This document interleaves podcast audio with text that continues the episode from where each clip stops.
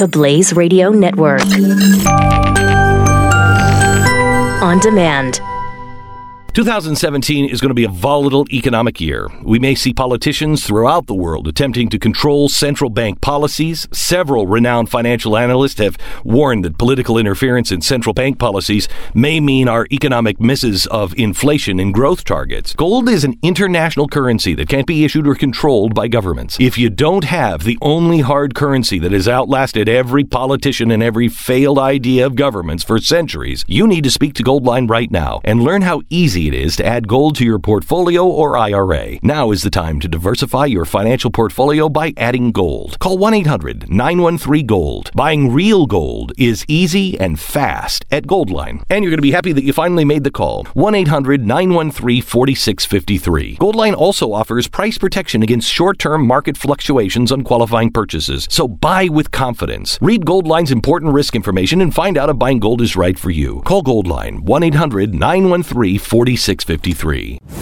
Prepare yourself to ingest current events, pop culture, and politics with a side of Latin flair. Bitches, I don't have to show you any stinking bitches. This is the Chris Salcedo Show on the Blaze Radio Network.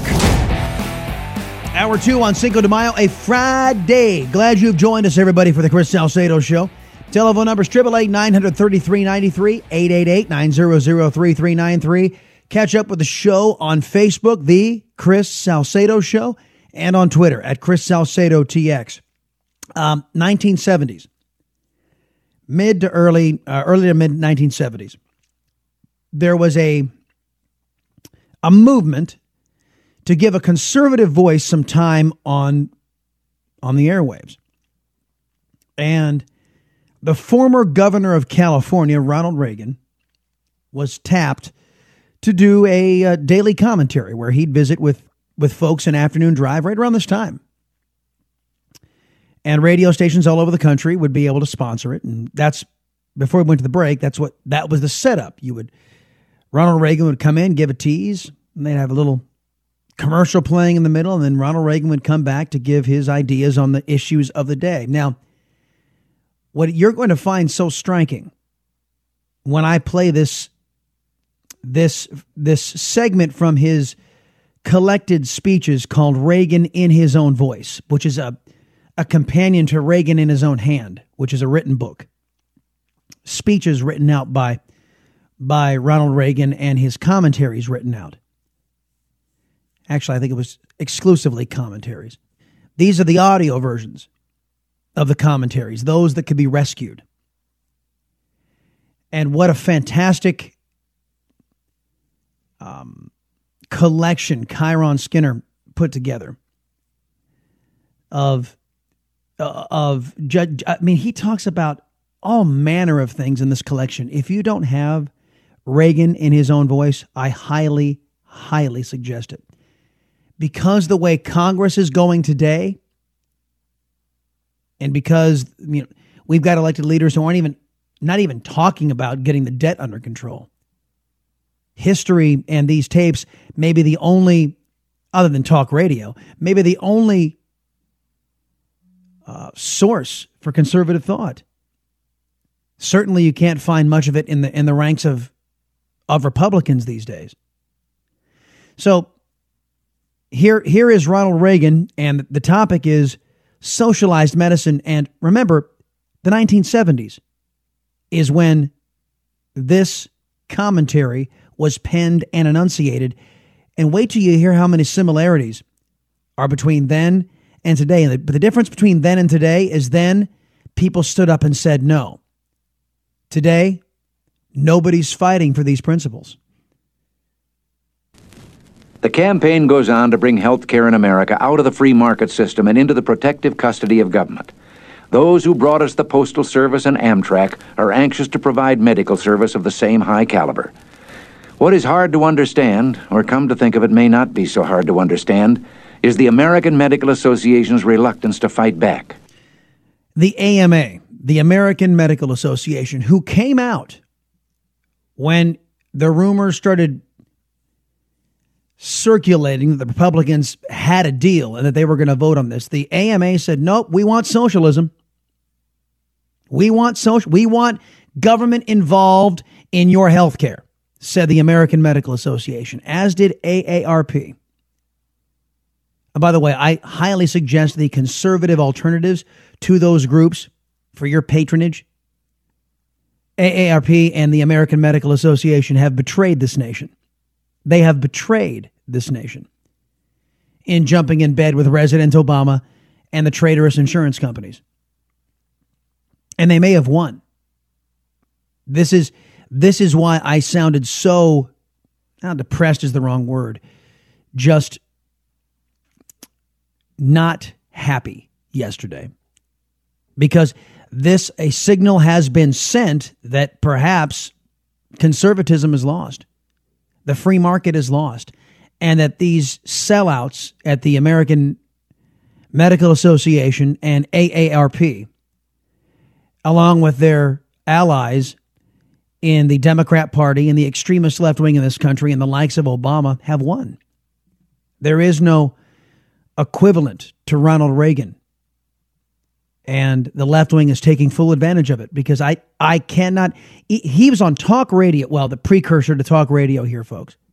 But as many of you would remember, he spoke just as eloquently about conservatism in, in a way that people got. They understood it. But uh, even back then, the A M A, and, and you're going to hear Reagan give them the benefit of the doubt, saying they are war weary, you know, because of these constant pushes of leftists trying to abandon the free market in healthcare. And the A M A used to be one of the, the biggest proponents of the free market system in medical care. Not anymore. As I said, they're sellouts now. But even back then, they were showing signs of buckling. After decades of all-out war against socialized medicine, is it possible that combat fatigue has set in? Heaven knows the energy and determination of those who want to put government in charge of our health has been untiring and persistent. The Medical Association gave in to war weariness and endorsed a national health insurance bill which would force all employers to provide health insurance benefits for their employees. Probably the association figured government would have less chance to interfere in the doctor-patient relationship under... That, by the way, before he continues, does that sound familiar? Government stepping in, forcing employers to provide for insurance for their employees? Yep. Obamacare. Again, this is the nineteen seventies. Under such a program. Someplace along the line, however, the troops rallied and the association withdrew its support of the bill. But the defense line once breached is hard to restore. The insurance business, which should be opposed to government medicine, is supporting a bill which, just by coincidence, I'm sure, calls for a heavy government subsidy for the buying of private health insurance. Sound familiar? Obamacare. The insurance industry back in the nineteen seventies. Tried to foist this on the American people, where they would have government force you to buy their crappy product. They didn't succeed back then. They succeeded in two thousand nine. And what Krauthammer said yesterday and what I said yesterday, in so doing, they changed the complexion of the United States of America, where now people feel entitled to have health care and health insurance paid for by somebody else and given to them. It's a right, they think. They're wrong, but they think this. And if we think it, and thus we must be able to impose it through force of government. There were no cooler heads. There was no sanity in this debate, either yesterday or back in two thousand eight, two thousand nine. But back in the seventies, there was. Much of the opposition to government medicine has been based on the better quality of medicine we have here in America, where the providing of health care is still largely in the free market. On these broadcasts, I've tried to debunk the claims of the socialized medicine advocates by citing comparisons between medical quality, availability, and cost here and in other countries. A typical example is an incident told by Congressman Bob Bauman. On a trip to England, he asked an Englishwoman, attractive except for some facial scars, what she thought of their National Health Service. She approved of it and said, "Oh, we all get our medical care free, you know." Free. We all get... Now, she had some scars on her face because she didn't get timely care. But, you know, it was free. which is where we are going in the United States of America. Oh, yeah, it, it's it, well, look, look at the Obamacare plans, the bronze, the silver, the gold. You had to buy a whole bunch of garbage you don't need. They're crap. Oh, but it's free, you know, for some folks. It's free, you know. That's that's the allure. Yes, it's crap, but it's free. Yes, it's I, I don't get to see a doctor, but I have insurance. More people are insured under Obamacare. Congratulations, can you see a doctor? Well, no, but I'm insured. Terrific. That isn't true, of course. They're taxed far more heavily than we are, and their health service takes a big bite of those taxes. Then she said, "It is rather slow. I had to wait eight years for an appointment with a dermatologist about my face." Eight years. Folks, back in the nineteen seventies, this, this was forecasting. You go down this road, and this is what you get. You you can look over in Europe right now and you see the horror story after horror story after horror story from their government-run healthcare institutions. And people over here in America go, yeah, I want that. I want that. The idiots in America actually think, I'm, I'm talking about the libs, of course. And now it seems the Republican Party has joined them, who actually think that socialism can be perfected. She then had to wait another year before treatment could begin. She repeated, though, quote, "but it is free," unquote. There's another argument against socialized medicine which hasn't been used as much as it should when you think of the sense of fair play that is characteristic of Americans. George Meany of the A F L C I O is all out for a national health plan. But how would he react if someone proposed that the skilled workers he represents would have to become government employees to practice their skill? Do any of us have the right to tell the members of any profession or trade they must become government employees in order to pursue their chosen work? Of course, we all want to ensure that no one is denied needed medical care because of poverty, and we've done better than most countries to provide that care. But wouldn't it violate everything we believe in to adopt a system based on the idea that the patients have a right to a doctor's services without regard for his right to say how and on what terms those services will be delivered? This is Ronald Reagan. Thanks for listening. There was just a news report last night on Fox News detailing how in rural America, it takes a lot of these people hours to travel to, to uh, a city or a town where there's a doctor because they live so far out to go see a doctor. Well, that's not fair. That's not fair. Government's going to fix it. Once we turn it all over to government, then government will be telling doctors, oh, I know you'd like to live in Chicago, or I can't imagine anybody wanting to live there, but I'm just giving that as an example. Uh, or you want to live in San Diego, or you want to live in Manchester, you want to live in uh, Dallas. Sorry, you're needed in Tuscaloosa, Ohio. And you must go there if you want to continue to practice medicine, that is. It's not too far off, folks. Just one of the many reasons why I'm begging, I'm imploring the Republicans, turn around. Somebody, for God's sakes, stand up and say no more. I'll be right back. Dial in, let it out. eight eight eight, nine hundred, thirty-three ninety-three. This is The Chris Salcedo Show, part of Generation Blaze, on the Blaze Radio Network.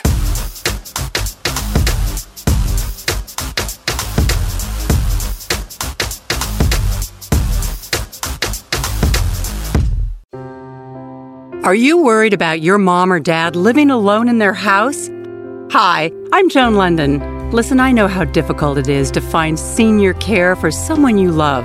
That's why I recommend a free service called A Place for Mom. They are the nation's largest senior living referral service.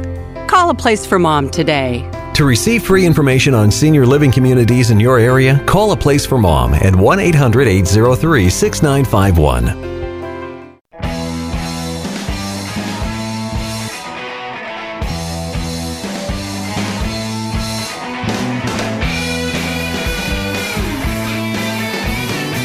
The Chris Salcedo Show. Listen, dial, speak. eight eight eight, nine hundred, thirty-three ninety-three. Uh-oh. Uh-oh. This coming down earlier today, that this can't be good. A federal judge ordered the Department of State to release new emails stored on former Secretary of State Hillary Clinton's private server regarding the twenty twelve attack at Benghazi. According to a nonprofit government watchdog group, two previously unreleased emails have a subject line, "Quick summary of POTUS calls to presidents of Libya and Egypt," and were sent two days after terrorists attacked the U S Embassy in Benghazi on September the eleventh, twenty twelve, according to Judicial Watch. God bless Judicial Watch for doing the jobs Republicans won't do. You know what? We've got to give employees of Judicial Watch uh, in-state tuition. We've got to give employees of Judicial Watch uh, uh, free college education the way some are proposing to give to illegal aliens, because Judicial Watch is doing is doing the job that Republicans won't do. The full emails may reveal what former Secretary of State Hillary Clinton and President Obama knew about the September eleventh, twenty twelve terror attack on the U S mission in Benghazi. The records were released after Judicial Watch sued the State Department following its claim that the deliberative process exemption under the Freedom of Information Act uh, justified redaction. The Department of Justice asked the court to keep the emails secret and argued that they accidentally failed to withhold the material because it contains classified material. Right. That was during the Obama era. Uh, let's see. Oh, uh, Congratulations to Joe Scarborough and Mika Brzezinski. The uh, Republican, I'm making air quotes with my fingers, Scarborough and the liberal elitist Brzezinski are hitched. Or, well, they're going to get hitched. They're betrothed. I, I, I got to admit, I didn't see that coming. It, typically, it's it's never a good idea to to get into a relationship with somebody you work with. I mean, what? Just say what happens if the marriage doesn't necessarily work out. And I'm not wishing, don't get me wrong here, folks, I'm not wishing them ill will at all. I'm just saying that what happens, you know, to, to the show, it just adds a, a whole new layer, wouldn't you say? I'm just, I'm just saying. U S job growth rebounds sharply. Unemployment rate hits four point four percent. U S job growth rebounded sharply in April, and the unemployment rate dropped to four point four percent, near a ten-year low, pointing to a tightening labor market that likely seals the case for an interest rate increase next month, despite the moderate wage growth. Non-farm payrolls surged by two hundred eleven thousand jobs last month after a paltry gain of seventy-nine thousand in March. The Labor Department said this on Friday. April's jobs growth, which was broad-based, surpassed this month this year's monthly average by one hundred eighty-five thousand. There were hefty increases in leisure and hospitality, healthcare, of course, healthcare, and social assistance, as well as business and professional services payrolls. So, and typically, as we looked at G D P, I think that's going to be a lagging indicator. As folks get back to work, uh, what I, I would like to have seen in this write-up from Reuters was, and this this was our criticism during the Obama era, that the unemployment rate was dropping, but it wasn't because uh, individuals were finding work. It was because so many people were growing frustrated they weren't being counted anymore.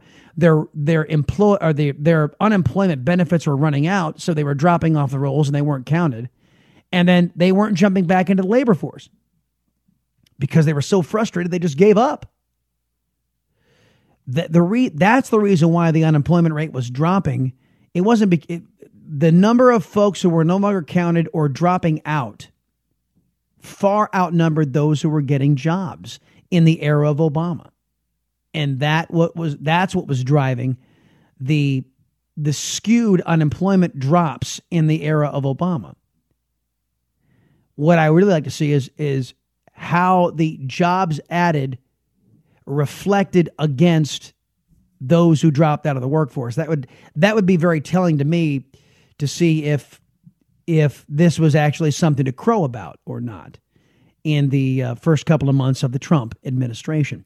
All right, coming up, Mary Ramirez will join us. We'll see what's on her mind uh, for the end of this week.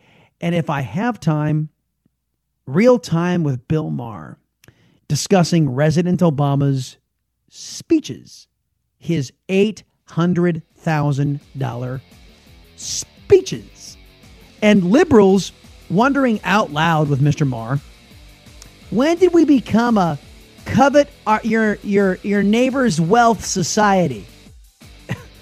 These liberals dared to ask that question on Maher's panel, and oh, we've got the answer. It's coming up on the Chris Salcedo Show, right here on the Blaze Radio Network. Stick around, folks. I'll be right back. You're listening to the Chris Salcedo Show, part of Generation Blaze, on the Blaze Radio Network.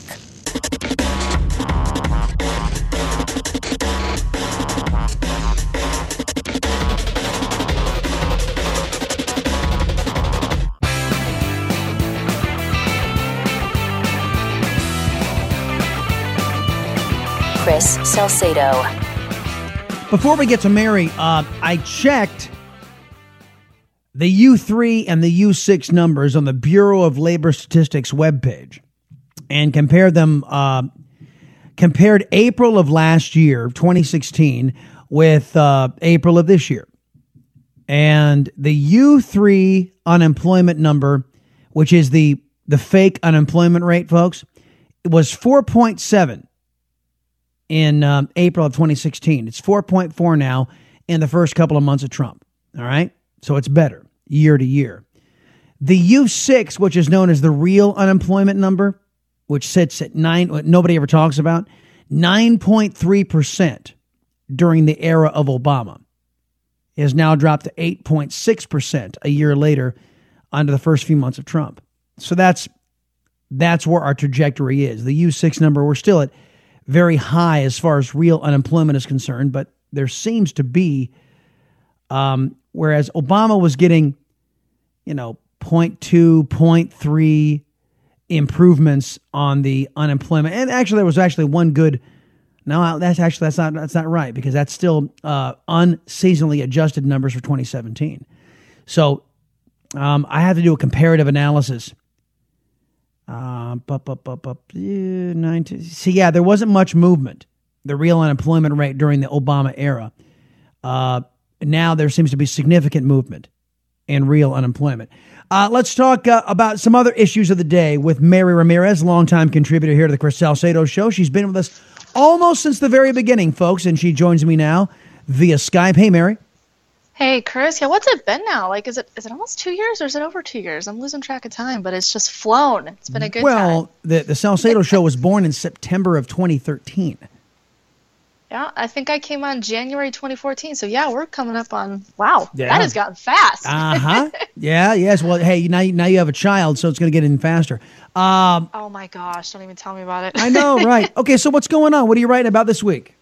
So Jimmy Kimmel, everybody heard about Jimmy Kimmel, his monologue, his tearful monologue, um, heartfelt. Uh, it went viral mm-hmm. um, because his son, as everyone now knows, was, was born with this really awful uh, heart condition that required immediate uh, attention, surgery, and life-saving surgery. And now the child is fine, which is great. But Kimmel used the experience um, to push socialism. Very emotional, exactly, to to push Obamacare. And his, yeah. his premise was, had he and his wife not been rich, and if Obamacare didn't exist to protect them, had they been poor, their son would have been left to die. And of course, you and I know that that's not only entirely false, but it's an intellectually lazy equivocation to to Obamacare. But that's actually not what my piece is about this week. I was I was actually watching um, the Fox's The Five, and Dana Perino was talking about this, and she said, you know, the left is really good at storytelling.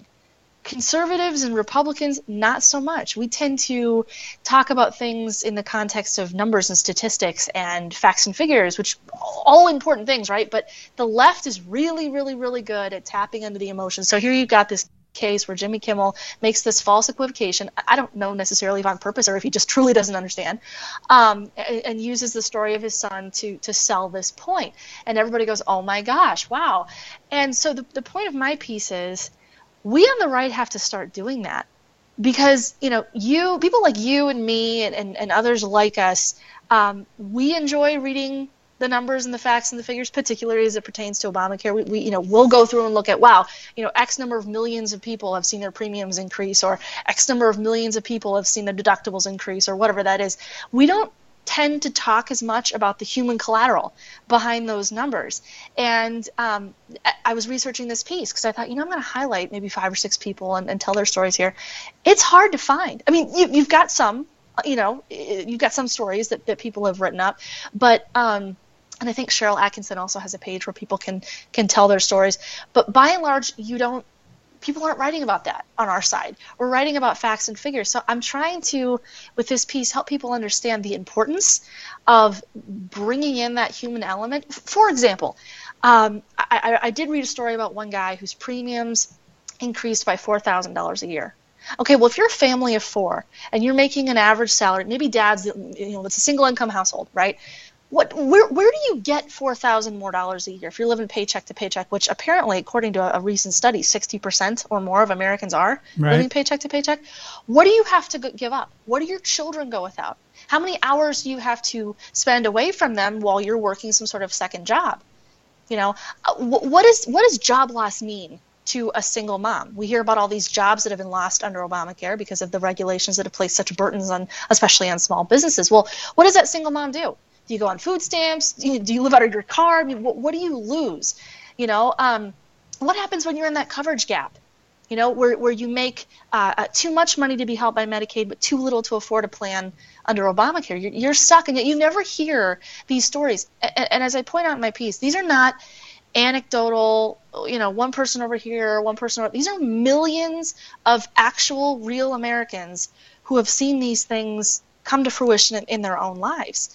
And, you know, I'm sitting here watching what the Republicans just did in Congress yesterday, which was essentially, as you discussed in your show, passed a bill that, that amends Obamacare. It doesn't address the core problems, and it won't make it through the Senate even if it did. But um, so you've got you've, you've essentially got Obamacare still in place, and you've got Democrats pushing for it to go back to where it was before. And, and and what I feel like we on the right need to be doing as we go through this discussion is not only talk about the facts and figures, but tell these stories, because these are these are very real and actual people who are being affected by this gargantuan behemoth plan. And you know, I just I don't I don't see that enough on our side. And yeah, I, I think it's important. Well, you know what? And well, the problem with the storytelling on the on the Democrat side is is often.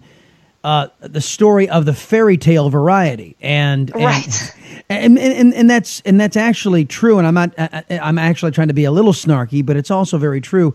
They often exaggerate, they often distort, and they often have their political agenda at the end of the day mm-hmm.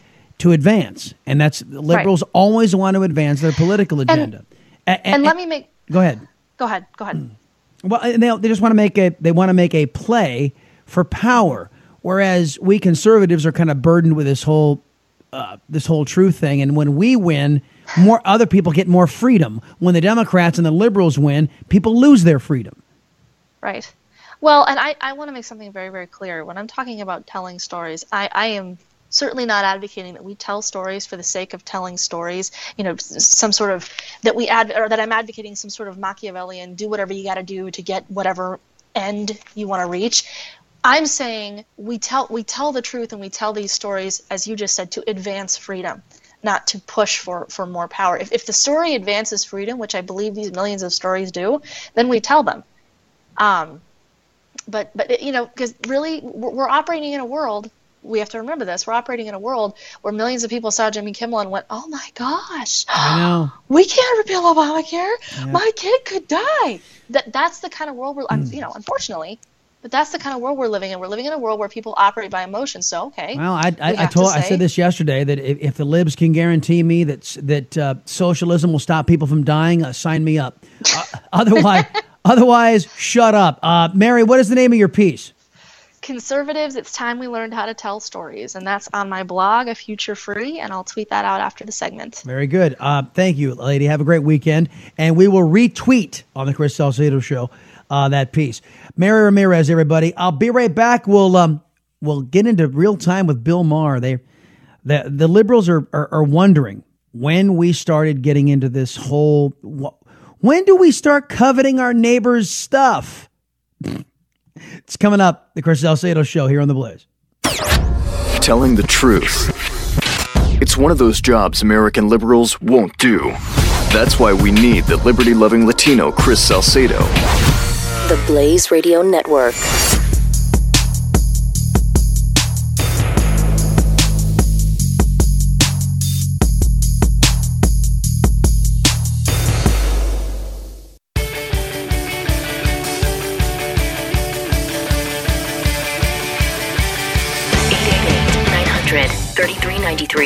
The Chris Salcedo Show.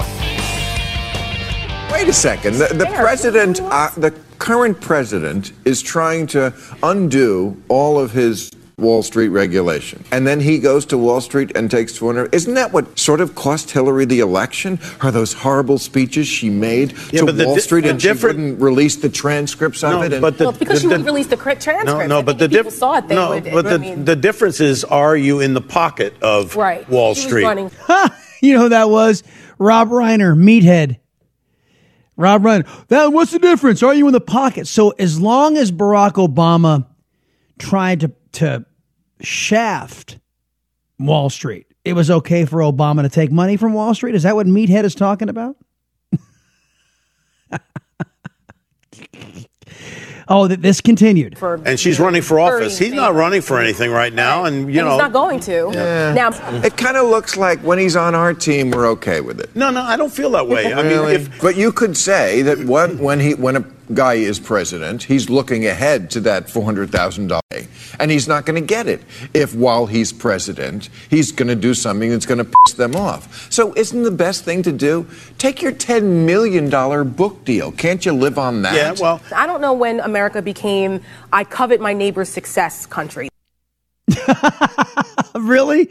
This left-wing kook. What did she say? I don't know when America became I covet my neighbor's success country. Um... Maybe she was absent the last eight years. Let, let me refresh your memory, memory, sweetheart, about when America became the, what did you call it? I don't know when America became, I covet my neighbor's success country. I covet my neighbor neighbor's success country. Maybe it was, maybe it was here. And right now, everybody's so pinched that business is bad for everybody. And and I think when you spread the wealth around, it's good for everybody. But I, listen, I, I respect what you do, and I respect your question. Yeah. Spread the wealth around. Maybe it wasn't President Obama uh, was was doing class warfare out there on the campaign trail. Maybe when is Obama when Obama said this. Hundreds of billions of dollars in cuts in spending, but it also asks the wealthiest Americans and the biggest corporations to pay their fair share of taxes. I don't know when America became I covet my neighbor's success country. Maybe it was here. Prosperity can't be just for C E Os and hedge fund managers. Democracy can't be just for billionaires and corporations. Prosperity and democracy are part of your basic bargain, too. Yeah. When did we start coveting our neighbor's success? Perhaps it was at the advent of the Democrat Party. A lot of it would go to the top one percent. Pay attention here. Folks making more than three million dollars a year, the top one-tenth of one percent, they would get a tax cut under Mister Romney's plan that is worth almost a quarter of a million dollars. two hundred fifty thousand dollars they would save under his plan.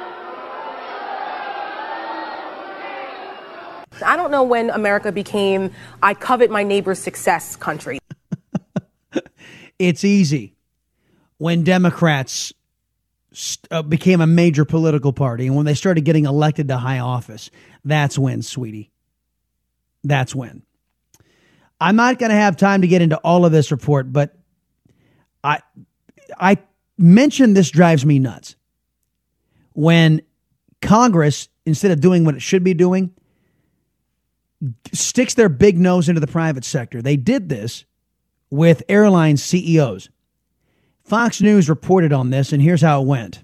You know you're having a bad day when the group that's going to lecture you on customer satisfaction is the United States Congress. Airline executives buckled up for a blistering hearing about how they treat their customers. My first question I was going to ask, only slightly ingest, is why do you hate the American people? You probably feel today like a lot of flyers, uh, very claustrophobic and waiting for something bad to maybe happen. Executives from all major airlines were invited to testify before the House Transportation and Infrastructure Committee, but only four showed up: American, Alaska, Southwest, and of course, United. United Airlines, of course, with the the dragging of that customer off. Delta's in hot water this week, kicked a family off their flight. Uh, now, now, I'm not defending The the airlines. Matter of fact, uh, I think you know I, I can't stand flying anybody but Southwest. But the very idea that Congress can bring these private sector C E Os and uh, up to Capitol Hill and lecture them on how to run their business. It's not your job in Congress. Do your job. You, it's not your job to tell these people how to run their companies. If they want to kick the garbage out of their customers. They're a private. They don't want to have many customers. Let them do it. It's not your. It's not your place. Whose C E O was skewered for his initial response to a passenger being dragged off a plane to make room for more crew. Could you tell us what you were thinking at that point? It was appalling. It was awful to watch that. It reminded me of a Trump campaign rally. Oh, jeez. You people can't run your can't run this government, and you you have the temerity to lecture a private company on how to run theirs? I never want to see a paying customer pulled off of a flight to move a crew. Screw you. Who the heck are you, Congresswoman? I I don't see C E O on your badge of anything. And I, I don't even know if she's a Republican or Democrat. I don't care. I don't want to see a paying customer ever again. Well, who the heck are you? Go get a job as a C E O, then you can make that call. Go prove you can run something else else other than a popsicle stand. Some Democrats can't even lay claim to that. They have no right to lecture these individuals on how to run their companies. How about this? You guys start running the Congress in this country correctly, then maybe you'll have room to lecture us and the private sector on how to run their companies. That's going to do it, everybody. For the Chris Salcedo Show, remember, society's worth isn't measured by how much power is seized by its government, but rather how much power is reserved for we the people. Have yourselves a great weekend. Stay safe. See you back here on Monday, three o'clock Eastern. This is the Chris Salcedo Show on the Blaze Radio Network.